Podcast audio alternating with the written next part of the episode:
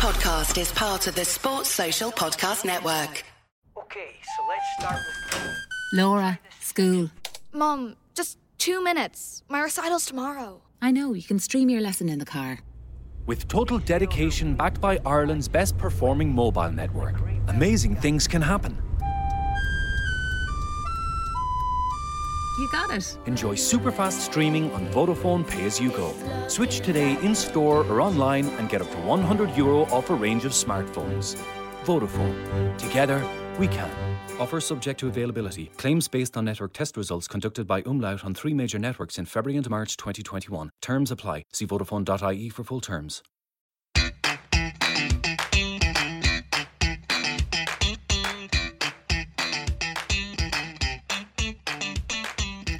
Hello and welcome to another episode of Talking Point, Planet F1's very own podcast. In today's episode, we're going to be discussing the uh, 2020 Emilia Romagna Grand Prix, which is a real handful to say. I don't know why they didn't just call it the San Marino Grand Prix. Uh, that took place at Imola. It was again won by Lewis Hamilton, and I think maybe the most significant talking point of it was the fact that Mercedes have won yet another constructors championship.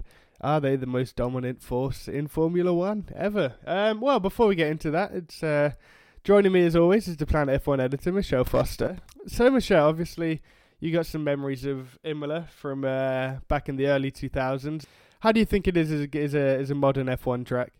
Yeah, it's definitely not a modern F1 track. That that has to be said. Um, it's beautiful. The lines are fantastic, but unfortunately, it didn't make for a really exciting Grand Prix with a lot of overtaking. But I don't know. There was still there was something about it. Maybe it was just because it's Imola and the history that that comes with that circuit. Yeah, I think the history definitely played a part. Um, it just, you know, I think the drivers said it as well. You know, they just said how it was a classic track and yeah, how it makes it yeah a bit more exciting to drive, even though yeah, like you said, it's not the best, not the best place for overtaking for sure. Um, but thank God for a safety car. You know, we still got a decent race because of that. Um, well, yeah, let's get into it. And um, like I said, obviously Lewis Hamilton won, uh, Valtteri Bottas second, and they sealed yet another constructors championship. Uh, I think that's seven in a row now. Um, before we go into that, just you know, taking a look at the the battle for the win. A lot of luck fell Lewis Hamilton's way for sure. Uh, a virtual safety car came out at the perfect time for him. Bottas seemed to get pick up some pretty heavy damage to his floor uh, in lap two. But uh, so, what do you think? Was it all luck for Hamilton, or do you think it was a, a deserved win? Yeah, I, I, think very much the gods are aligning for Hamilton. Um, they decided he he gets the record and he gets more records and more records. It really was. It, it, there was a lot of luck involved in it, like you say, in Bottas's Bottas's car troubles and the timing of the virtual safety car. But I mean, once again, Hamilton was perfection. I mean, he he was the last of the top three to to pit. Um, asked Mercedes to extend his extend his first stint. Um, and responded to that by laying down purple lap after purple lap after purple lap. I mean, like I've said, and like we've said many a times before, the guy is just absolutely sublime when his head's in the right space. He's just, he's incredible. And yeah, one could argue you make your own luck. I mean, even Valtteri Bottas wasn't going to uh, wasn't going to hammer on about that one. You know, there were some questions about the fact that at Portugal he wasn't allowed to choose his own tire strategy, and yet here sort of Hamilton got to got to determine his strategy by staying out longer. Um, but he, I mean, even Bottas has come out saying, you know, it's it's two different stories, two different scenarios, and well done to Lewis. He had the pace, and boy, did he have the pace. It's hard not to feel bad for Bottas in a way, really, because, uh, like you said, obviously he wasn't given the chance to choose his own strategy, whereas uh, yeah, Hamilton yesterday kind of just decided that he didn't want to come in and pit, stayed out, and well, it turned out to be a much better strategy. Um, not just shown by him, but you know, you look at Kimi Raikkonen, it worked out pretty well for him as well.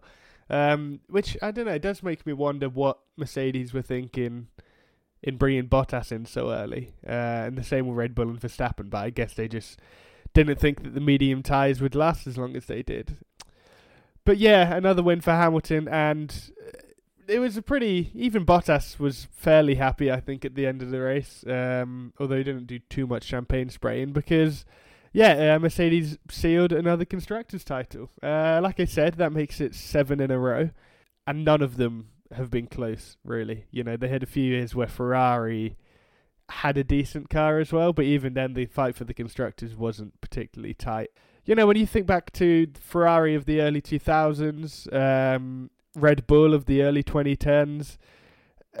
How does this Mercedes team compare? Is it the most dominant team you've seen in Formula One?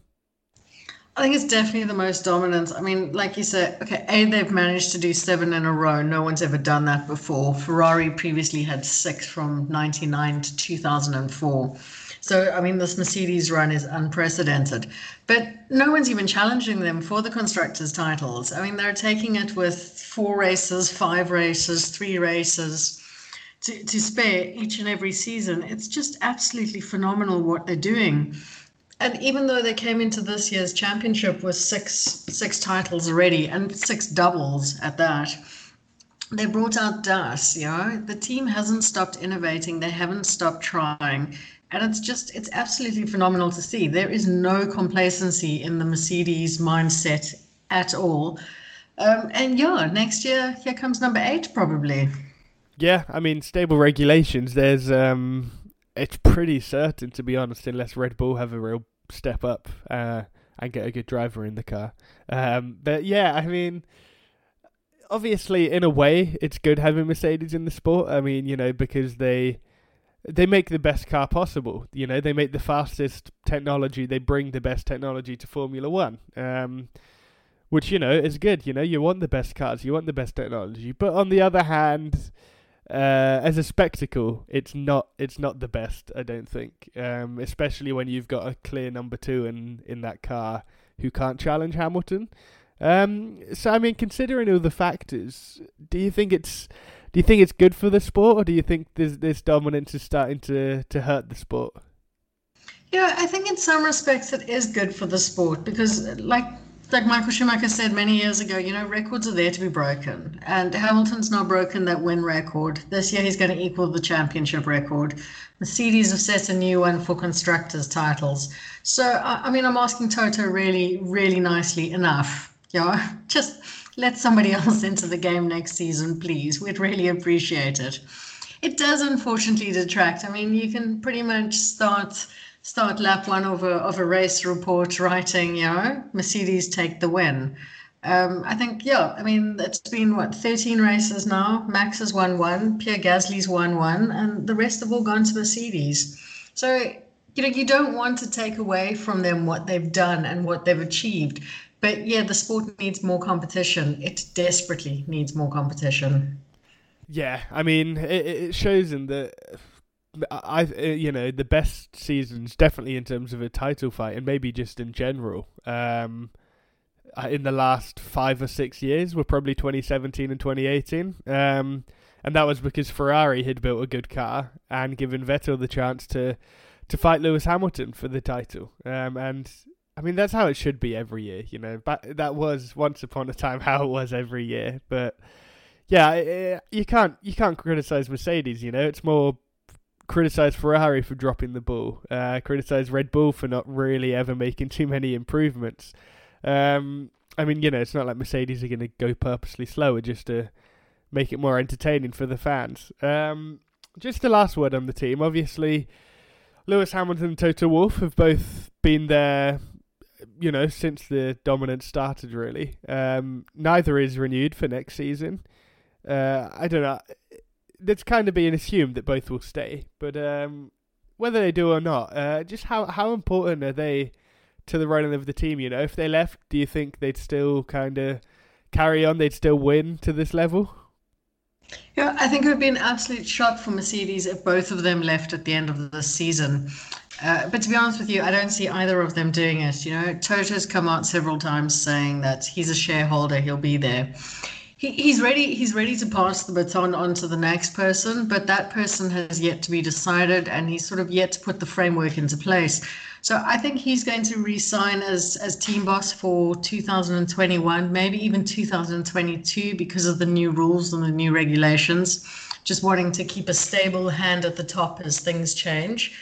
Um, Hamilton's post race comments about it's not guaranteed that he's going to be here next year. It's pretty much it's it's guaranteed. Uh, you know, even Toto came out afterwards and says he he doesn't think that that Hamilton won't be re-signing. So yeah, at some stage it's going to change at Mercedes, but it's not going to change for the next two years, I don't think. And after that, yeah, anybody's guess as to what can happen. I mean, sometimes you have teams change change leadership and it all falls apart, and other times they go on to greatness. So but you kind of get the impression with Mercedes, like whoever Toto hands the reins over to is going to be on a par with him. You know, there's no way that they're going to, unfortunately, hand it over to someone less than, as you kind of get the feeling some other teams potentially in red have done in recent years. So yeah, I'm expecting that when it does eventually come, which will probably be 2023, that whoever picks up picks up the reins from Toto just continues in the same run of form. Uh, it'll pretty much depend on who replaces Lewis Hamilton as the driver, though, as to whether Mercedes will continue their run. You know, you mentioned Hamilton's comments uh, that yeah, there's no guarantee he'll be there next season, but I think that's him just being, I don't know, maybe a bit mischievous uh, because I think everybody knows he's going to be there next season. You know, why the hell would he leave the best car on the grid just before he can become the well, he can become the sole record holder for the most titles uh, in Formula One. You know, he's gonna he's gonna level with Michael Schumacher this year, and then next year he can he can become one himself, um, become the record holder himself. And with stable regulations, he's probably not going to do that if he leaves Mercedes. So, yeah, I don't know. Maybe 2022 he could be leaving for, but next season I'd say it's pretty guaranteed.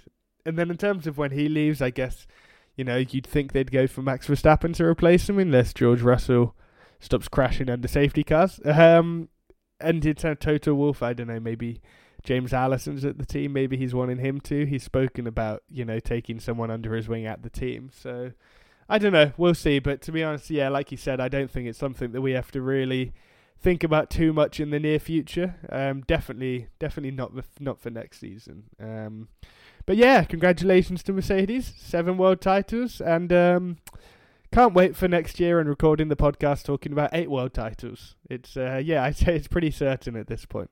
Uh, joining them on the podium was not Max Verstappen for once because his car just failed him. Uh, it looked like a rear puncture um, of some sort. But yeah, that led to Daniel Ricciardo finishing there for the second time in three races. Um, obviously, like Hamilton, he got his fair bit of luck. You know, he got a retirement to Verstappen. He got a racing point quite baffling in bringing Perez in under the safety car, which handed it to him. But uh, I, he still deserved it, I think, for his drive. He was uh, and his Saturday drive as well. He was generally one of the best of the weekend again, and he's pretty comfortable in P4 in the standings now. Uh, so brings me a question, Michelle. Daniel Ricciardo, driver of the season? Definitely up there. Um, you know, unfortunately, you kind of got to say it's got to go to Lewis Hamilton. I mean, he's he's got 93 wins. He's he's setting records. He's winning a seventh world title. But if you took if you took him out of the equation, then yeah, it's got to be Danny Rick. I mean, he was fantastic on Sunday. Yes, he had the luck of Max Verstappen retiring uh, but also, I mean, I wouldn't even call the Racing Point decision luck so much as Renault made the right decision. I mean, everyone went into even qualifying saying this is a track where it's difficult to follow, it's difficult to pass. So track position is going to be really important. And then Racing Point went and botched Perez's strategy by pitting him, and Renault left. Uh, left Danny Rick out and he took third place and fantastic. Just unfortunately that shoey drinking champagne from someone's shoe, I'm really not sure about that. Yeah, I think uh, I was excited to see to see him do it. Uh, you know, because it's been a while and it's always funny, but I really couldn't believe it when he when he handed another shoe over to Hamilton. I mean, you know, in in in normal times that's it's pretty gross, but you can kind of laugh about it, you know, if the drivers are up for it. But in times of COVID, I just, I couldn't believe it, you know. I think there must be a pretty big fine coming one or both of their ways, to be honest. But, uh, uh well, they've got the money, I guess they can afford it. Um, but yeah, that definitely took me by surprise. But uh, good to see a shoey again, at least. Um, the result put Renault into P3 in the constructors' standings. Uh, I think they're one ahead of McLaren and Racing Point. It's um, yeah, ridiculously close, really.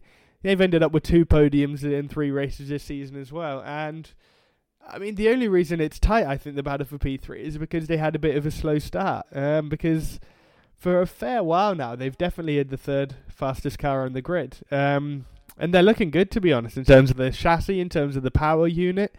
So, Fernando Alonso, has he actually made a good career decision for once? For once would be a really good way of putting it. And at the same time, has Danny Rick made a bad one? Uh, like you said, they went into the season. Uh, we were kind of expecting them to be up there with McLaren, but everyone was sort of going, well, it's going to be Racing Points. He'll be, you know, best of the rest. But yeah, after a bit of a slow start, Renault really found their feet. Uh, just small little changes along the way, and it's coming right for them. The right calls on the pit wall, as well as helping them, yeah, third in the championship. Alonso joining next season. Uh, will he be fighting for the world title? No. Will he be fighting for podiums? Yes. Uh, and will Danny Rick be regretting his decision? At the moment, it kind of looks like he might, unfortunately. Yeah, I think if uh, if McLaren were not getting Mercedes engines next season, then I think Ricciardo would really be beating himself up because with the same power unit, Renault and McLaren, it looks like Renault has the upper hand and fairly comfortably in terms of pace, to be honest. Um, so yeah, I think the fact that McLaren are getting the Mercedes power unit maybe kind of justifies his decision a bit and makes him a bit less concerned. Um, but it does kind of prove right what Cyril Abiteboul was saying, you know, when Ricciardo announced he was leaving. Um, I think a bit more loyalty and patience on Ricciardo's part maybe could have done him some good there. Uh, but I don't know, only time will tell, you know, maybe it will turn out to be the right decision in the end. Who knows?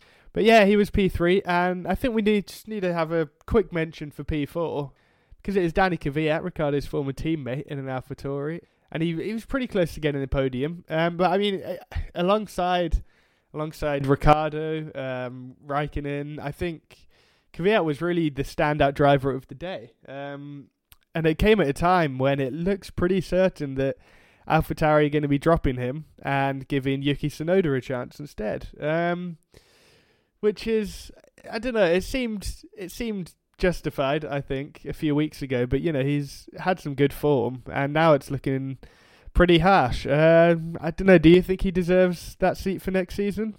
No, really, I don't. Uh, when you compare him to Pierre Gasly and what Pierre Gasly has done this year, I think AlphaTauri is right in, in putting somebody else in the car. Uh, personally, though, I thought uh, that person that was going to be in the in the second AlphaTauri was going to be Alex Albon. He's uh, he's not doing very well hanging onto his Red Bull seat. I reckon it's only a matter of time then. Uh, but yeah, it looks like Danny K's Formula One days are, are pretty much over. Yeah, which is which is a pity because I mean he showed on Sunday that he actually does have what it takes, and he is a really good driver when he wants to be. The problem with Daniel Kvyat is consistency. Yeah, I mean ultimately that's what lost him that Red Bull seat. Well, and the fact that Max Verstappen happened to be at Toro Rosso at the time. Um, yeah, I think in a lot of ways it is a bit of a what if career for Kvyat, really, because, you know, his first year at Red Bull, he beat Daniel Ricciardo. He got more points than him, but then made one mistake, and it was the excuse that Red Bull needed to get Max Verstappen in the car. Um, from there, I think he did well to get back uh, to Toro Rosso uh, after being dropped and uh, after suffering pretty bad mentally, I think.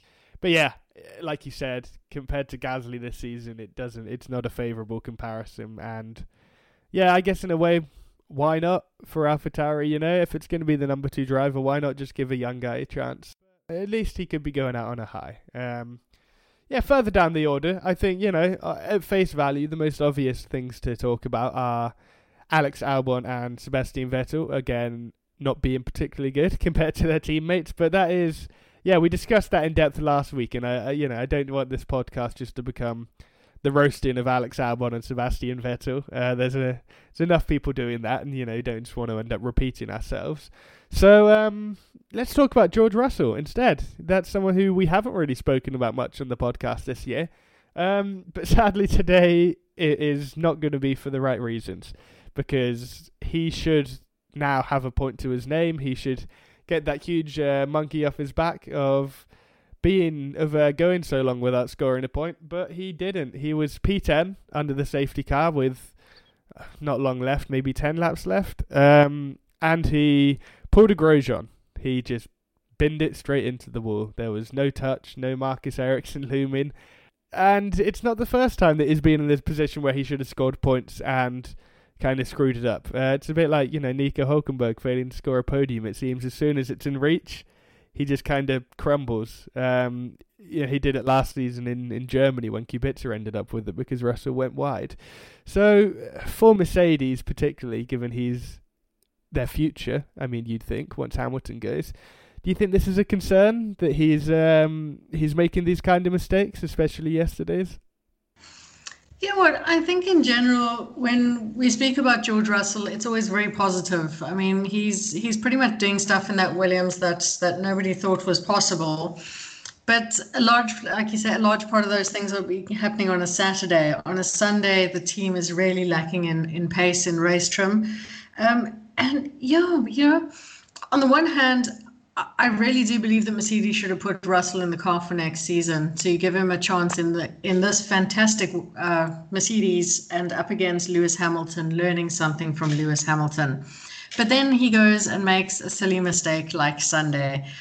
Um, I'm not going to damn him for one mistake. It's not it's not often that George Russell makes a huge mistake, but this was a huge one. The poor chap was super embarrassed. I mean, he just sat on the ground with his helmet on not wanting to acknowledge the world in any way.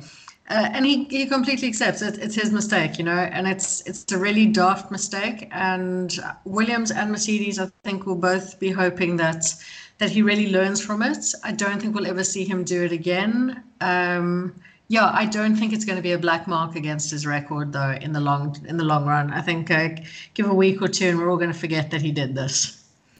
Yeah, I mean, ultimately, he he just needs to score a point basically, uh, and then everyone will forget about it. I think it's just, yeah, it's one of those things. The longer it goes on, the harder it gets to do it. I guess you know for him finishing in the top ten. Um, I mean, thankfully he is still quite a way off Luca Badoer's record of uh, competing in the most races without scoring a point. So there's still that.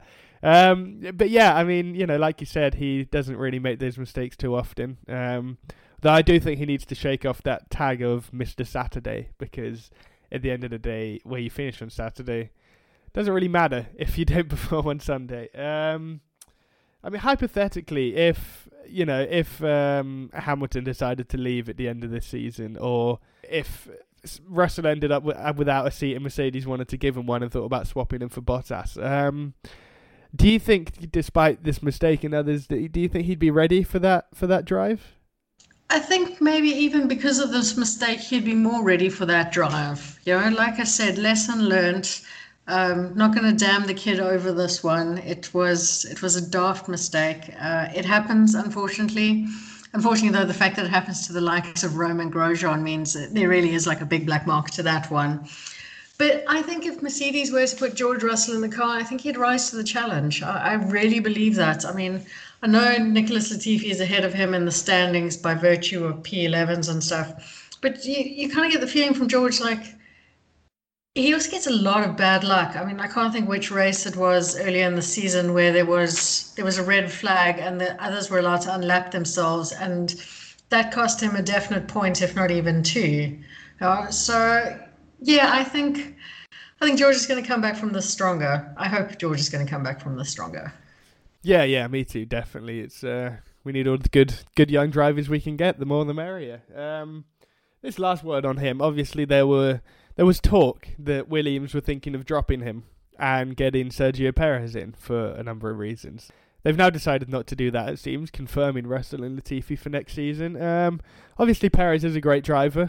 What do you think in the team's decision there? Do you think it was the the right call? Um, assuming that you know they did have the choice of getting Perez in, do you think it's the right call keeping Russell over over Checo? You know, to be honest, I don't think Sergio Perez would have wanted to climb into Williams. Um, I don't think it was ever genuinely on the cards. So, I mean, George George said like potentially this is Perez's people just trying to stir the pot with Red Bull. Uh, and I think that probably was the case. I mean, why would you be Sergio Perez, a, a, podium finisher in Formula One, a regular point scorer, and go and run at the back of the field? I, I just don't see that actually happening. No, it looks like looks like Perez's only option is Red Bull. Well, it is his only option is Red Bull now. Um, same with Nico Hulkenberg, and same with Alex Albon. And of those three, I know which one I definitely wouldn't choose. But uh, anyway, yeah, that was the race at Imola. There's four left of the season. God, I know it's a short one, but it still feels like it's gone quickly since we started uh, back in July in Austria. Um, next up in two weeks is Istanbul. Going back to Istanbul for the Turkish Grand Prix. Uh, I mean, that's a it's a popular track amongst fans um, and just spectators in general. One of the considered one of the best of the of you know the kind of newish tracks. I can't wait to go back there. You excited for it? Yeah, I'm going to say I'm looking forward to it. I mean, we haven't been to Istanbul, I think, since 2011, which was during the Red Bull times. So it's it's nice to head to a track as well that doesn't have Mercedes, Mercedes, Mercedes, Mercedes as the as the most recent race winners. So it'll be interesting to see what happens. But uh, unfortunately, I think we might be adding Mercedes as the most recent race winner. Yeah, well, you know, maybe maybe Hamilton and Bottas will uh, have a kind of Webber Vettel moment that came in uh, 2010.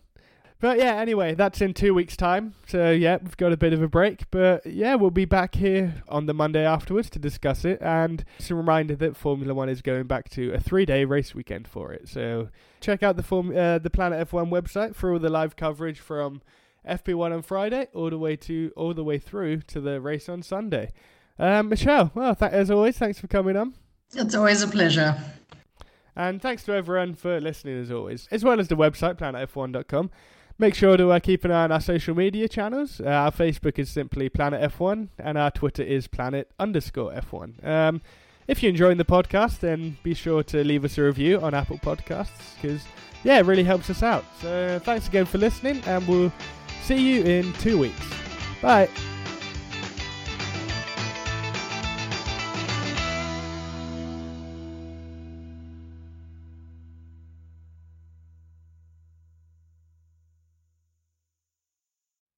Looking to upgrade your technology? At Harvey Norman, we have the biggest brands in stock today, like the Samsung Galaxy Book S laptop with Intel Core i5 processor, now only 919 save 280 euro. Or get the Samsung Galaxy Watch Active, packed full of features to help you reach your fitness goals, now only 159 save 30 euro. And this bank holiday weekend, we're matching all competitors' prices. Call in store or shop online today. Harvey Norman, your technology specialists. Social Podcast Network.